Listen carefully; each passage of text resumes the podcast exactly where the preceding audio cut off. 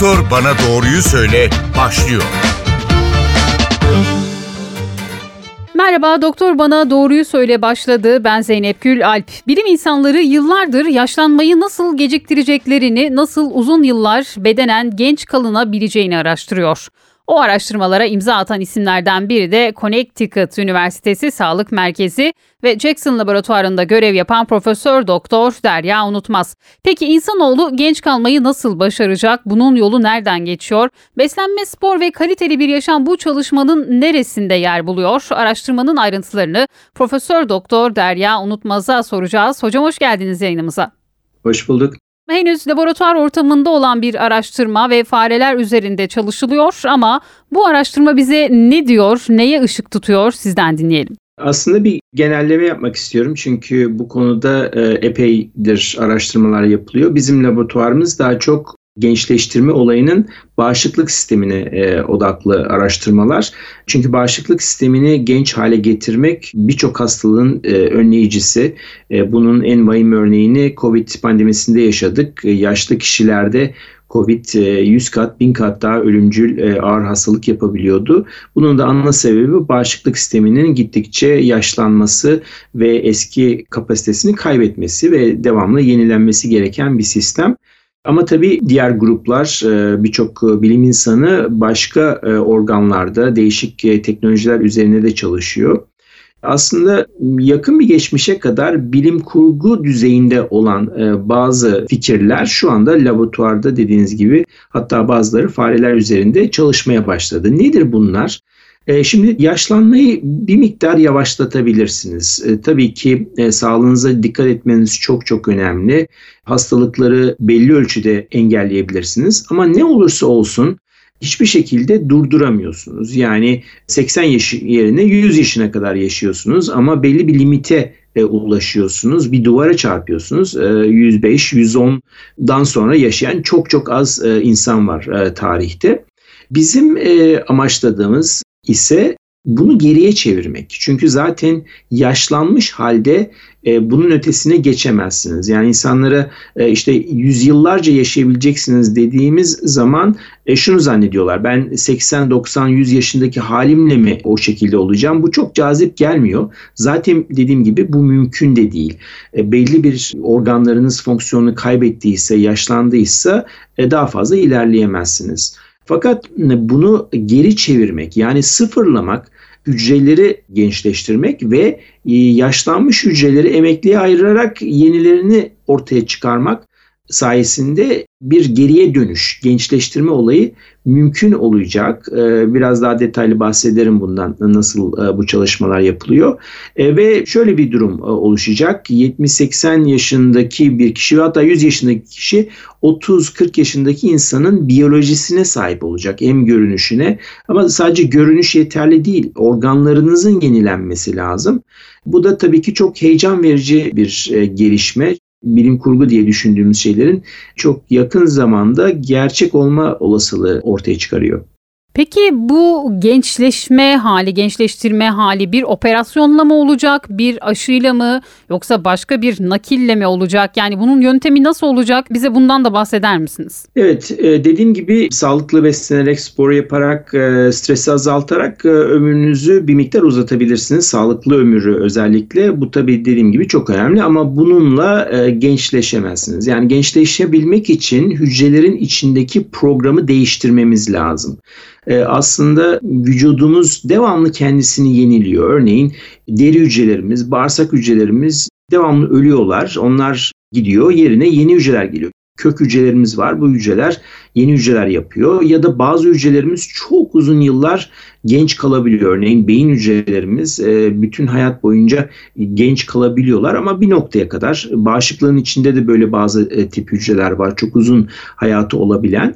Bunun için e, aslında birkaç tane yöntem var. Şu anda deney düzeyinde bazıları klinik denemelere geçmeye de başladı. Laboratuvar ve hayvan deneyleri üzerinde ana başta iki tane e, yöntem var diyelim, iki üç tane. Bir tanesi biraz önce bahsettiğim gibi bu e, yaşlanmış ama artık emekliye ayrılmaya e, gönlü olmayan ya da istemeyen hücreleri ortadan kaldırmak. Bunu da e, senolitik dediğimiz yani bu yaşlı hücrelere sadece etki eden bazı maddeler geliştirmek. Bunlar şu anda klinik olarak da deneniyor. Bu ilaç tarzında kimyasal maddeler. Bunlar daha çok dediğim gibi bu emekliye ayrılması gereken hücreleri e, ortadan kaldırıyor. Bu neden önemli? Çünkü belli bir e, alanın açılması lazım. E, orada biriken çöplerin toplanması lazım ki yeni hücreler oraya gelsin, yerleşsin ve dokunuz yenilensin. E, bunun için tabii kök hücrelerinizin de iyi çalışıyor olması lazım. E, yeterince e, miktarda olması lazım. Bu e, da insanlara yani bunu da gerçekleştirebiliyoruz. Örneğin bir kök hücresi yapıyoruz laboratuvarda. Bunu deri hücresine, karaciğer hücresine, istediğimiz organ hücresine değiştirebiliyoruz. E, bu teknolojiye de sahibiz. Bu bir ana yöntem. Burada küçük moleküller yani ilaç şeklinde bazı ilaçlar e, geliştirilebilir ki geliştiriliyor bunlar. Diğer bir yöntem biraz daha karmaşık, biraz daha biyomiyonistlik, mühendislik gerektiren bir yöntem. Burada ise var olan dediğim gibi bazı hücrelerin daha uzun yaşaması lazım. Yani onları sık yenilemek e, çok iyi değil. E, bunlardan bir tanesi tabii ki beyin hücrelerimiz çok yavaş yenileniyorlar. Bu da doğru. Eğer çok hızlı yenilenirse işte hafızamızı kaybederiz, kişiliğimizi, karakterimizi kaybederiz. Bağışıklığın dediğim gibi bazı hücrelerinin çok uzun yaşaması gerekiyor. Bu hücrelerin de içindeki genetik programı değiştirebiliyoruz. Epigenetik diye bir program var. Bu işte hangi genler aktif olacak, hangileri kapalı olacak onu kontrol eden bir mekanizma. Bir süre sonra bu mekanizma iyi çalışmıyor. O hücreler işte fonksiyonlarını kaybediyorlar. Biz bunlara genetik müdahale ederek hücreleri sıfırlayabiliyoruz ya da gençleştirebiliyoruz. Hücre kendi içinde e, bir temizlik operasyonu gibi bir durum e, oluşturuyor e, ve daha iyi hale geliyor. Biz bunu üzerine daha çok çalışıyoruz ki bunu belli ölçüde başardık şu anda. Bağışıklık sisteminin hücresi dediğimiz komutanları, askerleri üzerinde yaptığımız denemelerde oldukça başarılı gözüküyor. Hücrelerin hayatını uzatabiliyoruz, fonksiyonlarını daha iyi hale getirebiliyoruz. Yani daha genç hale geliyorlar. Tabii bu biraz daha geliştirilmesi gereken, daha maliyetli, insanlar üzerinde denenmesi henüz erken olan e, bir e, yöntem. Fakat benzer bir yöntem kansere karşı geliştirdi. Onun üzerinde de biz çalışıyoruz. Ee, orada da yine kansere karşı bu T hücreleri genetik olarak programlanıyor kanser hücrelerin tanıması için. Aynı prensiple hücrelerin hayatında geriye çevirebiliriz. Genel bir özetleme yapmak gerekirse sorunuza e, cevap olarak benim tahminim bu birkaç yöntemin kombinasyonu olacak. Yine e, hap şeklinde olan e, bazı ilaçlar olacak. Bazı durumlarda aşı şeklinde olacak. Kök hücrelerini tetiklemek için olabilir. E, diğer durumlarda ise gerçekten hücre transplantasyonu genetikle modifiye edilmiş hücrelerin tekrar transplantasyonu gerekecek. Nadir durumlarda ise eğer bir organ tamamen eskimişse, o yenilenmesi mümkün gözükmüyorsa e, orada da e, transplantasyon yani tüm organın e, değişilmesi olayı olacak. Bunun içinde aslında yeni bir teknoloji var. Üç boyutlu bioprinting diyoruz. Yani organları basabiliyoruz artık e, laboratuvar ortamında. E, bu da heyecan verici bir gelişme. Bu teknolojilerle e, benim öngörüm önümüzdeki belki 15, 20, 25 yıl içinde bu gençleştirme safhasına e, ulaşmış olacağız. Hocam şimdi T hücrelerinden bahsettiniz. Şimdi bağışıklık denildiği zaman akla benim aklıma bağırsaklar geliyor, bağırsak sağlığı geliyor. Sizin çalışmanız ilk olarak bağırsaklar üzerinde mi başladı yoksa e, her organ için ayrı bir çalışma mı yapılıyor? Farklı farklı organların yenilenmesinden, gençleşmesinden de bahsediyoruz. E, bize biraz bunu açar mısınız? Çok önemli bir konuya e, değindiniz. Aslında bağırsaklarımız tüm biyolojimiz için çok önemli. Neden çok önemli? Çünkü bağırsaklarımızda trilyonlarca bakteri yaşıyor. Ve bu bakterilerin önemli bir kısmı bizim için çok faydalı bakteriler. Aslında vücudumuzda hücreden daha fazla bakteri var. Çok ilginç bir durum. Tabi burada bağışıklık çok önemli bir rol oynuyor. Çünkü e, bağışıklık bir yerde içimizdeki ordu. E, bu bakterileri yabancı tanımaması lazım. Hatta e, bu ordu bu bakteriler tarafından da eğitiliyor. Onların ürettiği bazı kimyasal maddelerle. O kimyasal maddeler beynimize etki ediyor, kalbimize etki ediyor. Yani birçok organlarımıza pozitif bazen de negatif etkisi e, olabiliyor. Bu bakımdan bağırsak sağlığı hayatımız, genel sağlığımız için çok kritik derecede önemli. Örneğin daha geçen gün e, yeni bir yayın çıktı.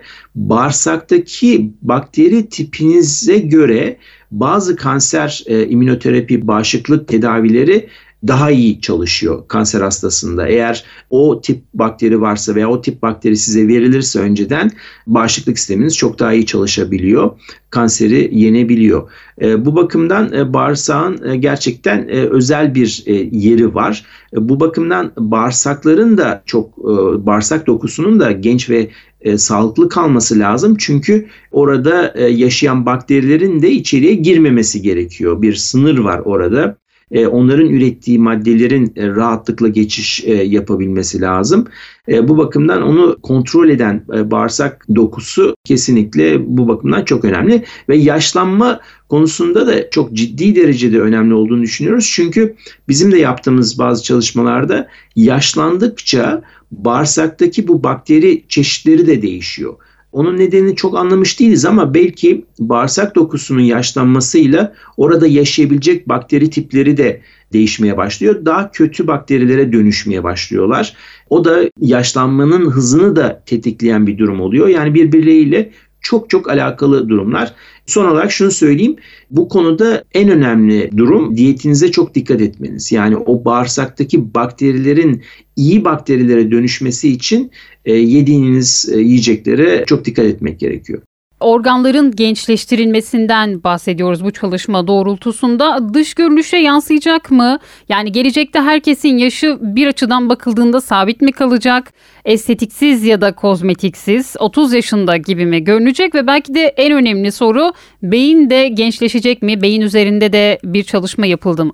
Evet kesinlikle bunlar mümkün olacak. Şöyle açıklayayım. Biz tabii dediğim gibi tamamen bağışıklık sisteminin gençleşmesi üzerine odaklıyız. Fakat deriyle ilgili e, oldukça ilginç e, çalışmalar var.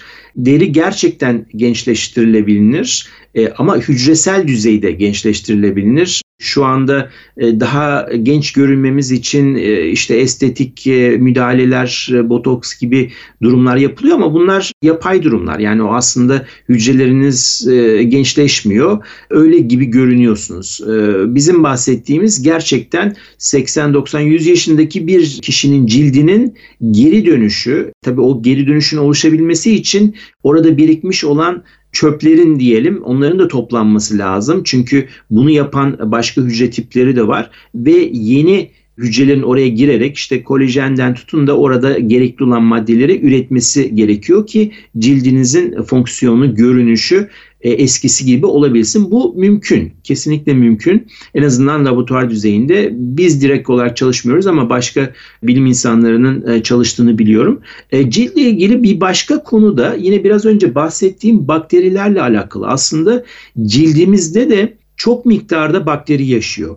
E, bunun da çok farkında değiliz. Bunların da önemli bir kısmı ciltin daha iyi görünmesi, daha iyi çalışması için çok ciddi derecede önemli. Yine e, benim yakın bir arkadaşımla yaptığımız ortak e, çalışma, yeni başladık bu çalışmaya. Kendisi bu konuda uzman, yani ciltte yaşayan bakterilerle ilgili.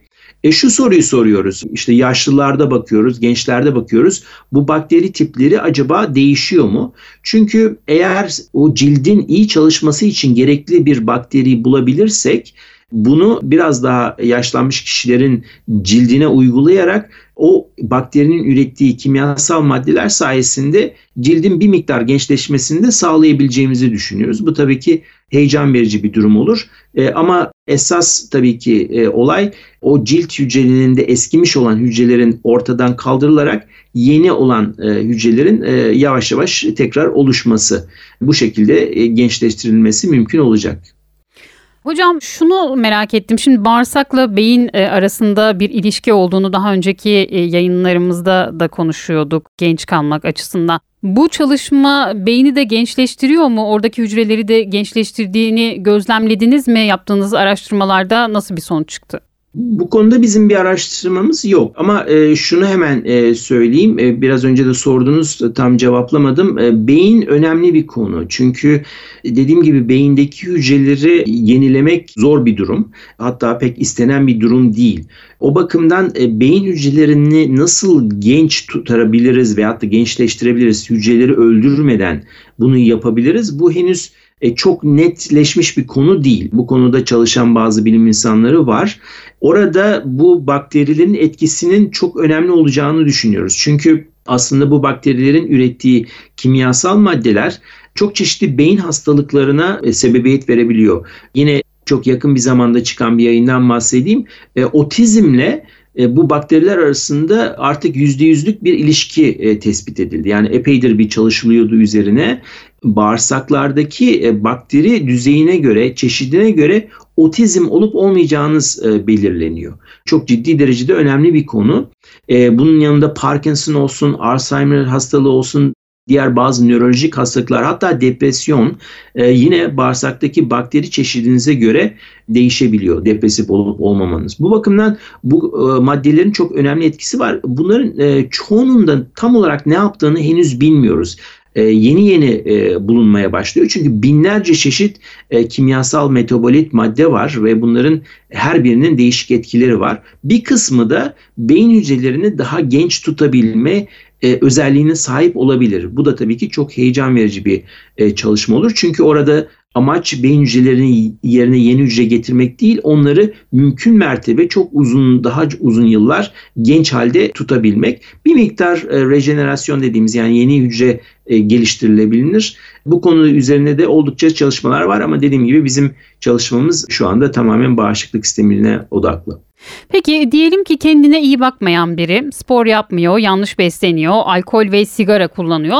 Aynı durum bu bünyeler için de geçerli oluyor mu? Araştırmanızda böyle bir sonuç var mı yoksa sağlıklı bir yaşantı sonucunda mı başarı oranı daha çok artıyor? Şimdi benim tavsiyem insanlara şu. Bu bahsettiğim konular hemen yarın veya önümüzdeki yıl içinde böyle bir sihirli bir ilaç alarak e, bir anda gençleştirme olayı olmayacak. Daha bunun için belki 10 sene, belki 15, belki 20 seneye ihtiyacımız var. Peyderpey bazı gelişmeler olacak. Bazı hastalıkların tamamen tedavi edilmesi. Belki bağışıklık önce e, gençleşecek, daha sonra diğer organlara geçecek vesaire. Bu bakımdan insanların gerçekten sağlığına çok dikkat etmesi lazım. Öyle bir devirde yaşıyoruz ki siz hayatınızı bir yıl e, uzatabilirseniz aslında belki birkaç yıl daha uzatmış oluyorsunuz. Çünkü teknoloji ilerlediği için ona yetişiyorsunuz. Yani o olanağa yetişiyorsunuz. E, hücrelerinizi belki daha gençleştirme zamanına e, oluyorsunuz. Bu bakımdan öncelikle sigara gibi zararlı faydası olmayan yiyecekleri yemenin, stresin gerçekten bunlardan uzak durulması lazım. Bunu öncelikle bir e, söylemek istiyorum.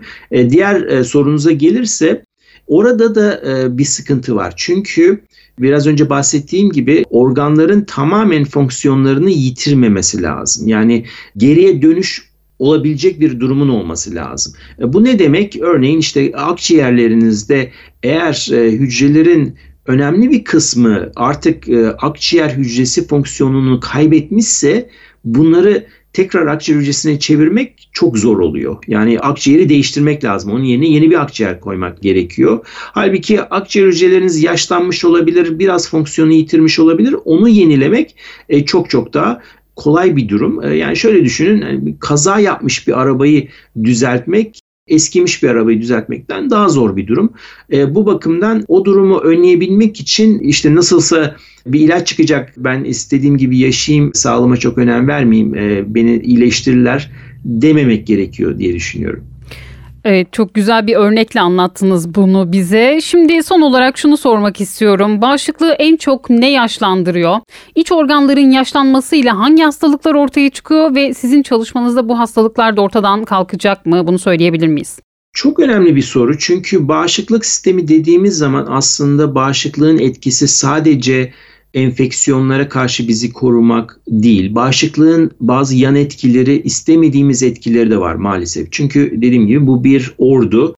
Eğer siz bu orduyu iyi yönetemezseniz etraftaki dokulara da kendi dokularınızda da zarar verebilir. E, bunun nereden biliyoruz? İşte otoimmün hastalıklar. Nedir otoimmün hastalıklar? Bağışıklık sistemi hücrelerinin kendi dokumuzu yabancı düşman olarak görmesi ve saldırması. İşte romatoid artritten tutun da multiple skleroza vesaire gibi bir sürü e, böyle bağışıklığın sebep verdiği hastalık var.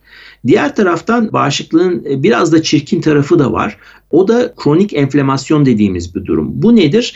Bağışıklık sistemi sanki bir tehdit varmış gibi devamlı aktif durumda ve e, etrafa ufak ufak e, hasarlar veriyor. Örneğin e, kalp damarlarınızın tıkanmasının önemli bir sebebi bu bağışıklığın sebep verdiği bu kronik enflamasyon. Sadece işte kolesterolüm yüksekte onun için damarlarım tıkandı diye bir durum yok. Bu bağışıklık hücrelerinin çok etkisi var. Hatta Alzheimer hastalığı gibi bir hastalığın bile bağışıklığın sebebiyet verdiği bu kronik enflamasyonla çok iç içe olduğunu biliyoruz.